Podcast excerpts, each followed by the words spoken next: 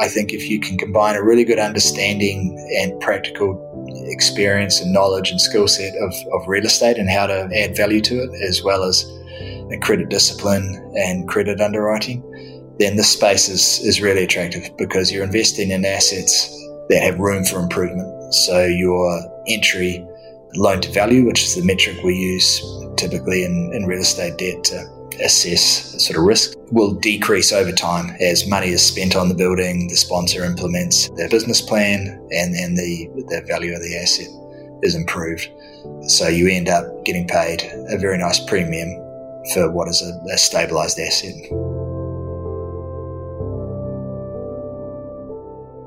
That was Sam Malore, head of Europe and Asia Pacific real estate debt. And this is Streaming Income, a podcast from Barings. I'm your host, Greg Campion, and I'd like to welcome you to episode number four of season three of Streaming Income. Throughout the season, we'll be bringing you in depth conversations with experts on asset classes like EM debt, high yield, real estate, and more. Remember, if you'd like to receive our latest insights as soon as they become available, you can subscribe to the show by searching Streaming Income on Apple Podcasts or Spotify. On today's show, I spoke with Sam Malore, head of Europe and Asia Pacific real estate debt here at Barings. Based in London, Sam is part of Barings Real Estate, which has extensive capabilities across both equity and debt strategies and manages roughly $45 billion in assets as of June 30th, 2020. In Europe, Barings Real Estate's 56 dedicated real estate investment professionals are based across nine regional offices and are responsible for managing approximately 6.5 billion euros in real estate assets. In this conversation, we focused on real estate debt markets with particular attention to the development of the asset class in Europe. Specifically, we talked about the factors contributing to the growth of real estate debt as an institutional asset class, how real estate debt stacks up versus other fixed income asset classes, both public and private, what impact the pandemic is having on the attractiveness of the current vintage of real estate debt transactions and other factors that investors need to consider when allocating to the asset class from the sourcing of transactions to the upgrading of properties and quite a bit more. So, with that, please enjoy this conversation with Sam Malore.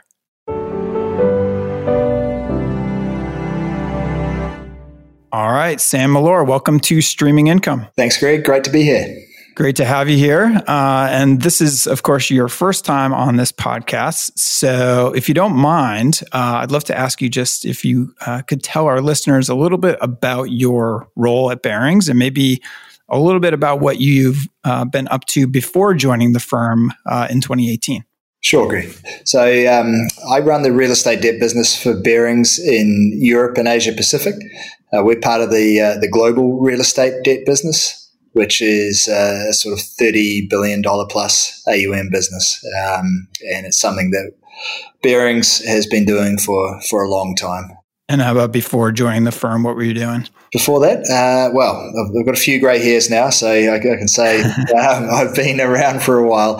Um, I've been in real estate finance for about 25 years. Um, uh, originally in my home country of, of New Zealand, so that, that explains the accent and, and having to guess whether I'm Australian or New Zealand.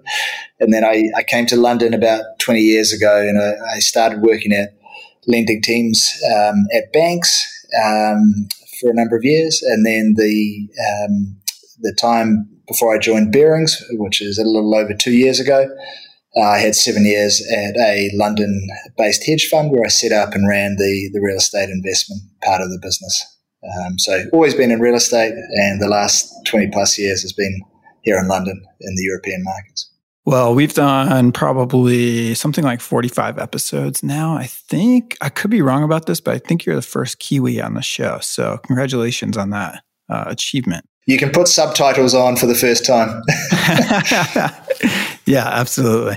Um, okay, so it sounds like we've got uh, the right person to talk to about real estate debt. So let's let's get in and, and, and talk about this asset class. And You know, before we talk about the market opportunity out there today and what you're seeing, let, us kind of just do a little bit of a background, if you don't mind, because you know I'm not sure everybody is completely um, as knowledgeable as you are when it comes to this asset class, especially since uh, you know it's it's developing you know quite rapidly uh, in Europe in, in, recent years. So, if you wouldn't mind, tell us a little bit about um, you know how big this asset class is, you know how the how the European market may differ from the U.S. and and basically how it's been developing as an institutional asset class in recent years. Yeah, sure, Greg, and, and some very good points to bring it out there because it is quite different from the US. So the first thing I'd say is, look, it, it's a big market. So um, estimates are that there's about 1.3 trillion euros uh, of outstanding commercial real estate debt um, across the, the European markets. So it's you know it's a big opportunity. Number one, uh, two. Historically, uh, in Europe, banks were were the provider of debt capital um, to the sector.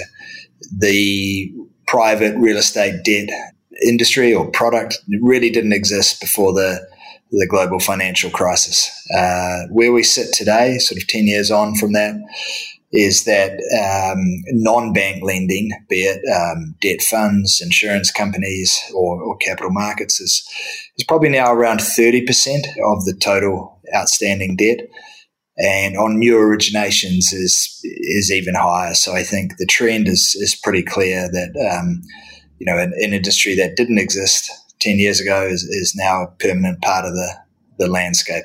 There are quite a few differences, Greg, with the uh, European market versus uh, the US market. And I think most of them stem from the fact, uh, as I said, that it was a bank dominated market until about 10 years ago. So, um, one of the key ones is that uh, brokers, intermediaries, are not as prevalent over here. So, direct origination is more a feature of the landscape. That is slowly changing as some of the big US firms have, have got established and, and are, are, starting to do quite well over here on the debt brokerage side. But I think the uh, the model of you know needing contacts in the market and being able to source directly is even more prevalent here than in the US you know as i as i hear you describe this uh, it's the the thing that jumps out to me is that um, there's so many parallels between the development of this asset class and what we've seen over the last decade with um, private credit in terms of uh, you know the banks pulling back for regulatory re- reasons uh, institutional capital stepping in and then the asset class becoming uh, i guess much more an accepted standard uh, allocation for institutional investors. Um, do you think that's a fair comparison, real estate debt, to you know maybe where direct lending was five or ten years ago? Yeah, I think that's a really good comparison to make, and we do see real estate debt sort of having evolved over the last 10 years in here, here in Europe. So I'd say that the version 1.0, if you like, immediately after the crisis was where um, just a scarcity of capital all around, equity and debt you could provide um, debt financing and get equity like returns. That normalized uh, relatively quickly. And then the, the next version uh, was very much sort of uh, whole loans. Uh, and now I think we have a continuum of products. So from uh, investment grade equivalent, you know, low leverage, lower returning through to some um, more higher yielding, but still, you know, very safe, downside protected product in the middle, and then um, uh, some more opportunistic strategies. So I think now it's established as uh, you know on the menu for investors as an asset class, whereas you know even five years ago, I think. Uh, you were needing to really um, explain what real estate debt was to investors. I think generally now in the investor community, people have it there, and it, it's it's one of the private debt um, menu items for them. Uh, I think there's more familiarity from the corporate world, but we are seeing maybe the, the investors who have now been doing private corporate debt for you know a number of years, looking at real estate debt as the next natural extension of, of their portfolios and, and the knowledge they've built up so far. So um, on this podcast, our listeners will know we talk about a variety of fixed income asset classes and other asset classes. But we talk a lot about high yield bonds and loans, investment grade, corporate credit, EM debt, private credit. Um, so as you think about real estate debt and some of its uh, attributes, where does it fit in that spectrum of fixed income asset classes, you know, both public and private? Yeah, great question. So I think probably to answer that uh, coherently, the first thing I'd, I'd, run through for you is just you know what are the features of, of real estate debt? What does it look like? So, um, you know, for Barings in Europe, uh, we're focused on on senior debt, um, so secured by a first ranking mortgage. We have physical real estate as the collateral, so we're secured over you know a, a logistics warehouse or a, a multi-family apartment, and that's hard collateral that that we rank first on we have a significant equity cushion, anywhere from sort of 30 to 50% um, subordination below us. Uh, the loans can be fixed or floating rate, so a little bit like in the corporate world, we can have private placements through to the, the sort of mid market loans, and the duration, you know, matches. So for the the fixed um, product, it's anywhere from five to fifteen years. For the the floating rate product, three to five years are the, the general market conventions.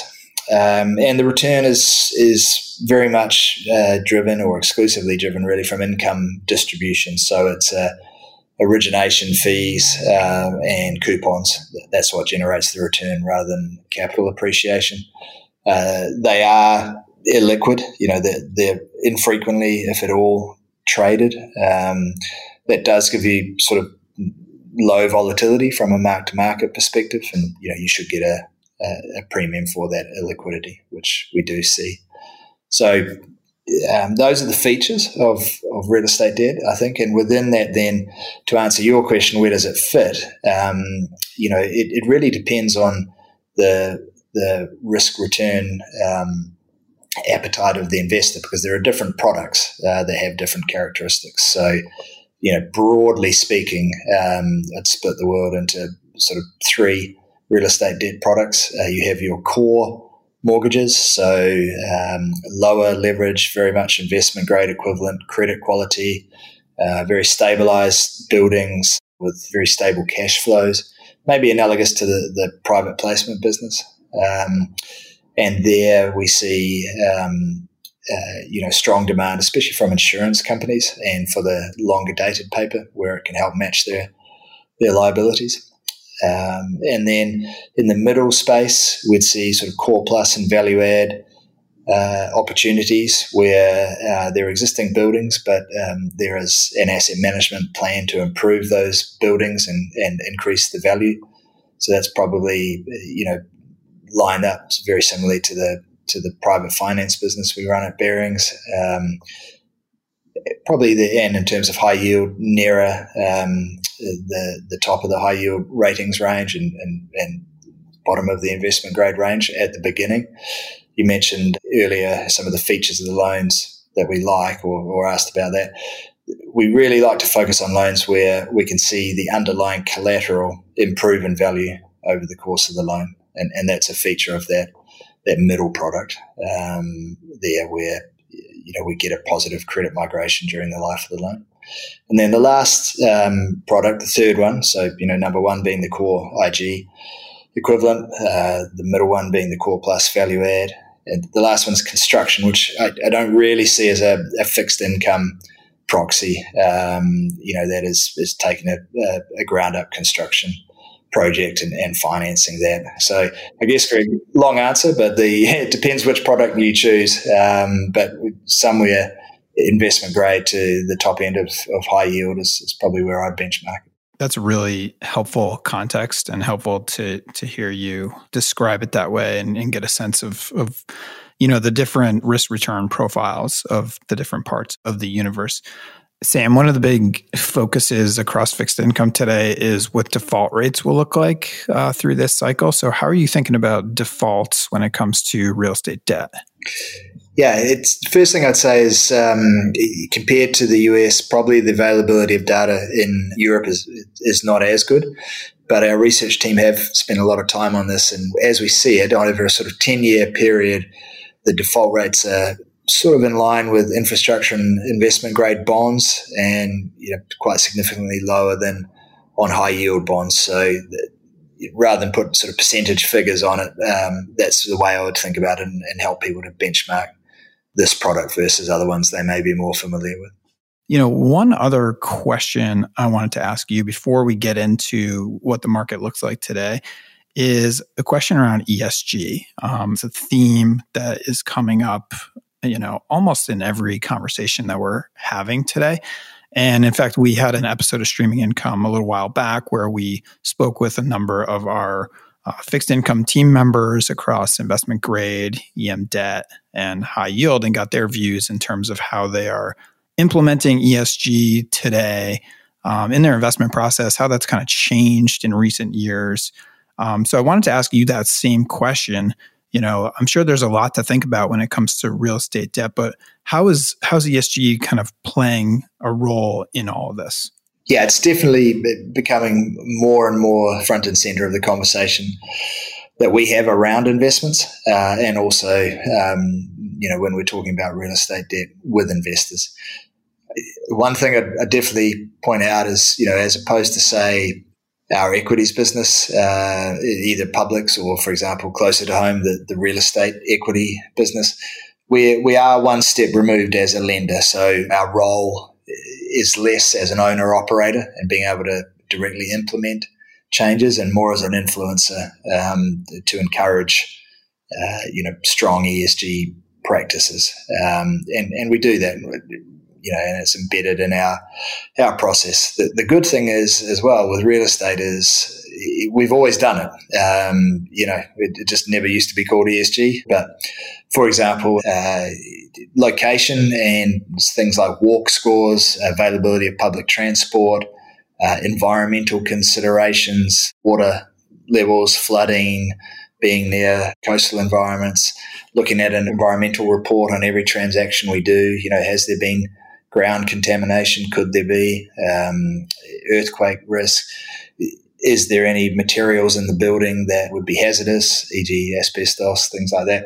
That that is fundamental to you know the value of the underlying collateral, and so we, we've always been looking at that. I think the the social and the governance side are, are coming through more and more too, because uh, and again, something we've always looked at when we're underwriting loans, you know, we, we talk about the three Bs, the borrower, the basis, and the building. So the governance is, is definitely embedded in the borrower. So, you know, how well run are they? What are their processes like? Um, as I said, that they're going to be the owner of the building. What are they doing about ESG and, and where are their policies at? So that all goes into the mix for us. And then, you know, the, the characteristics I was running through before of, of diligence items that we always look at, that goes very much to the building and, and the quality of it, um, because those things will directly influence value. So, look, it's it's massively important. It, it always has been massively important, uh, and now we're you know we're getting better and better at um, measuring it and quantifying it and tracking it.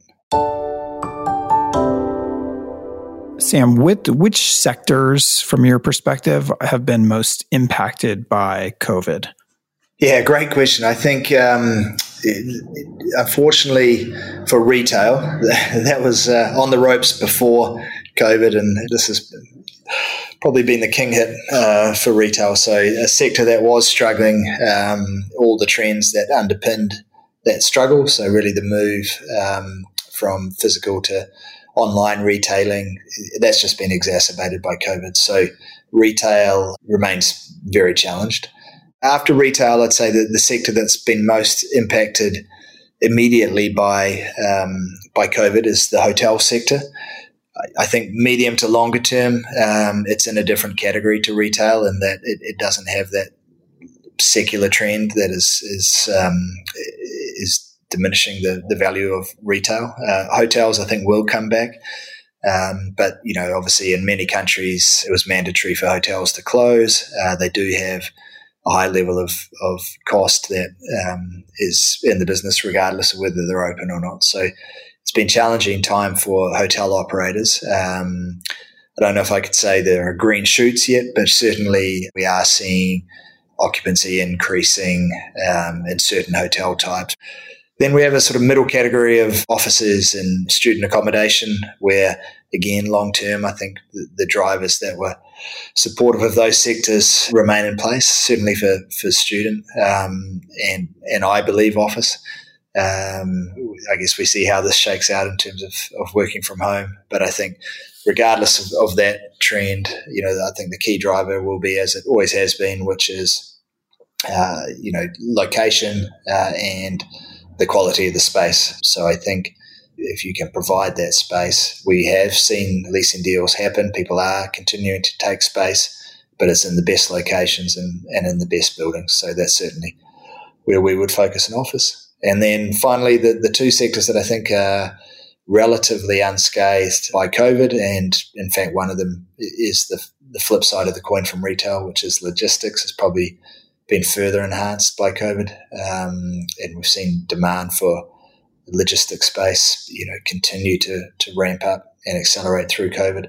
So logistics is very strong, and that's a, a part of the market where we've been adding a lot of exposure over the last 12 months.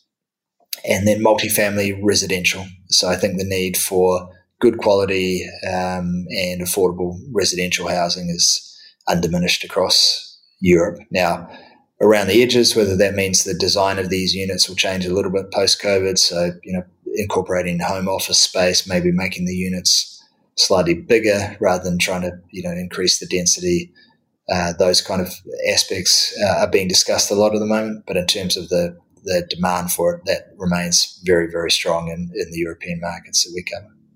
Yeah, well, thank you for that uh, overview. Also, if listeners are interested in diving deeper into this, I would just flag that Sam's colleagues on the real estate research team have put out some pretty in depth research pieces, including a piece called How the Pandemic Changes Real Estate that you can find on Barings.com under the viewpoint section, where uh, we go into a lot more detail on everything that Sam just mentioned. All right. Well, without further ado, why don't we talk about the opportunity that you're seeing out there today? So tell me what's looking attractive across the real estate debt space? And then maybe you know are there any trends that are kind of underpinning the opportunities that you're seeing out there today? Yeah i might start with the sort of long-term drivers um, because i think they do underpin the strategy and, and really the, the prospects for the sector. I guess the number one on the, the sort of supply side is um, uh, you know the back to the sources of capital. So that driver of banks sort of having diminishing appetite for the space um, continues. Uh, we don't see that changing. If anything, um, recent events like COVID have exacerbated that. If you look at what's happening around bank loss provisions across the piece, yeah, that puts pressure on capital. I think generally, as you know, we enter into a period of, of economic stress post COVID, um, they'll have increased capital requirements as loans um, start to suffer on, on credit quality. And that just dries up the amount of liquidity they have um, to allocate to different sectors. And I think generally, you know, from a high of 12% of the total um, assets of banks in Europe um, back before the financial crisis, real estate debt now represents about 6%. And that's pretty much target for the banks. I don't think they want to get a lot bigger than that um, in terms of exposure to real estate debt. So, between the increased capital requirements um, under the Basel regulations, um, them being at their target allocations anyway, and the fact that you know uh, COVID has, generally tightened up liquidity and, and, capital at all the banks, we, we don't see that underlying um, driver and opportunity for private uh, capital to come in to the sector changing. So that, that's the number one, and, and, that is just a secular trend in Europe that will continue. So that that's underpinning everything I talk about. And then I think um, short term, there's a really um, exacerbated opportunity post COVID in terms of those three products I talked about. You know, the core, the the core plus value add, and the construction where the available capital that the banks do have for real estate um, is very much crowding into that core space. Um, now, we find that still attractive. Um, it's a, a, very safe product. You've got huge downside protections, typically sort of 45 to 50% of the asset value is funded by equity. So a lot has to go wrong before you would um, have any impairment on your loan. Uh, the the cash flow is very stable, so your, your coupon is is very well protected. You know, you have interest cover ratios usually of sort of two and a half, three times plus on that. Um, and the spreads are wider than where they were post COVID, anywhere from sort of 15 to 25 basis points. So I think, you know, we, we see that as an attractive entry point. Uh, but of all the real estate debt sort of strategy types you could look at, that one's where there still is the most liquidity. Um, moving into the core plus and value add, um, I would say there spreads have moved out post COVID, probably 100 to 150 basis points, and, and they've stuck there. So the banks were less active in that space anyway before COVID, um, and have certainly became become, I should say, even more um, inactive there. And that, you know, I think if you come on uh, maybe to, you know, what you need to, to be successful in the, the sector, but I think if you can combine a really good understanding and practical experience and knowledge and skill set of, of real estate and how to add value to it, as well as credit, credit discipline, and credit underwriting, then this space is, is really attractive because you're investing in assets um, that have room for improvement. So your entry uh, loan to value, which is the metric we use typically in, in real estate debt to assess uh, sort of risk, will decrease over time as money is spent on the building, the sponsor implements their business plan, and, and the, the value of the asset is improved. Um, so you end up, you know, getting paid uh, a very nice premium for what is a, a stabilized asset um, within a, a, relatively short period of, of holding for the lender. So it sounds sounds to me like COVID has, uh, you know, obviously given all it has had a tremendous amount of impact on pretty much every asset class. But but one of the impacts that it's had is is uh, driven, you know, wider spreads or wider pricing um, in your in your market. So in theory, I guess uh, what you're looking at today in terms of putting new capital to work uh, in this current vintage uh, could be an, an, attractive price point, you know, through the cycle. Um, but I guess one of the questions I had for you is, you know, what that sourcing process looks like, and especially in Europe, because if I think about all of the different um, countries, um, you know, where you're sourcing opportunities, you're looking across various jurisdictions. Presumably, they have you know different uh, legal regimes, different tax regimes, et cetera. I can imagine that could be quite complicated. And then throw a global pandemic on top of it. And uh, then I can imagine it's really complicated. So, how does that actually work in terms of sourcing um, deals? And are, and are you guys actually able to do that today? Yeah, great question. Um, also, in something like uh, real estate, there's a lot of cliches and, and, catchphrases in real estate, but the sort of location, location, location, and, and local knowledge one is is definitely important. Um, it is quite an idiosyncratic asset class. Each asset has its sort of own nuances and, and history and and things you have to consider. Um, and in Europe, as you say, that's doubled down by different languages, different legal systems, and, and different market practices. So, you know, we have uh, a very extensive network of local professionals in the markets we are focused on, which is pretty much the, the core what we would consider the core Western European markets, where there's the most liquidity, the most sort of established um, transparency, and and on the lending side, certainly we feel that there are uh, robust creditor rights, so that you know our security is enforceable and our position protected. So that's where we're focused, and we have teams in all the markets where we're looking to lend. And, and back to that point I mentioned earlier about sort of combining the, the credit and the real estate expertise. That, that's how we work. So um, we we use that in a number of ways. Sourcing is definitely one of them. So originating the opportunities. You know, as um, we mentioned earlier, Europe is coming from a market that was very uh, much direct origination and, and, not through intermediaries. That is slowly changing, but I think still the, the big requirement is to have experienced people with, with good connections to source these loans. Uh, and we, we have that with our network of offices across Europe. So uh, we lean on that for origination, uh, as well as, um, you know, predominantly London based sponsors who, who have a pan European um, operation and, and network.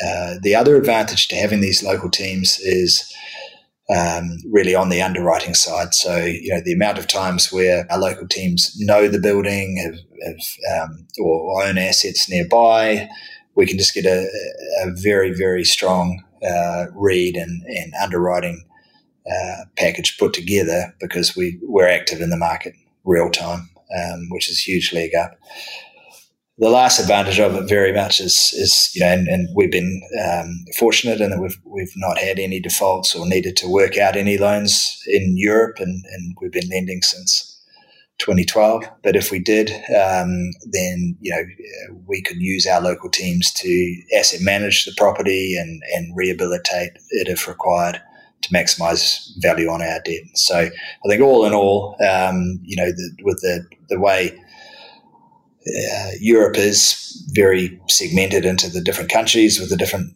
systems and languages and market sort of practices, um, and the fact that real estate is extremely local knowledge product. Um, you, you, really need to have that network of local professionals to to operate in the market. Got it. Got it. Well, Sam, as we wrap up the discussion here, I wanted to just ask you um, what your prediction is for the development of this asset class uh, as we look ahead uh, a few years out, and and maybe any parting words that you would have for um, investors who might be considering an allocation to real estate debt. Yeah, I think as I look at where we're going in Europe on on real estate debt, I think you'll see a continuation of um, investors allocating more from their fixed income uh, allocations into the space. Uh, and there are now you know sufficient range of, of products for them, I think, to fill different needs in their portfolio. So you can have an IG like equivalent um, exposure through the core loans, uh, especially good for insurers uh, where it's longer dated fixed rate with call protection. Uh, you can get something that yields uh, in the sort of mid single digits, very simple product, um, which is you know unlevered and first mortgages, so senior loans in that in that middle space we've been talking about, sort of core plus value add. Um, and with that, I think it, it is just going to become a, a, larger and larger part of the market, um, as well as you know people who are, are taking money from their real estate allocation and looking to achieve um, those kind of returns, but with debt rather than equity. So overall, I'd say it, it's going to become a bigger and bigger part of investors' portfolios, uh, and it, it, adds a diversifier for them. Um, you know, we've looked historically at the sort of um, correlation to bonds and equities, and it, it's quite low. So I think it's um, a nice diversifier, as well as you know having a nice aspect of income, which in today's world is, if you think about the statistics that are thrown around of how much of the fixed income universe is yielding below 2% and a huge amount even below zero, um, to find um, a product that's backed by, you know, hard assets in a senior position, first ranking security, uh, that can deliver you anywhere from a, uh, in the core end, sort of 2 to 3%, and in the, the middle space, is sort of four to five percent return is is going to become more and more attractive to people. Yeah, yeah. Well, thank you for that uh, overview, and and thanks for all the knowledge that you've shared um, in this conversation today. This is our first episode on real estate debt, so I appreciate you helping to uh, get us educated on the on the basics of the asset class, the, the development of the asset class in Europe and also giving you some of your thoughts on some of the current market dynamics. So appreciate you joining, Sam. We will uh, have to get you back here on the show in 2021 to see how some of this is uh, continuing to develop. Thank you, Greg. All right. Speak soon.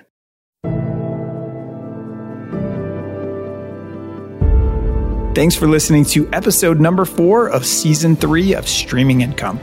Remember to subscribe to the show on Apple Podcasts or Spotify so that you are the first to hear about our latest episodes. Thanks again for listening and see you next time.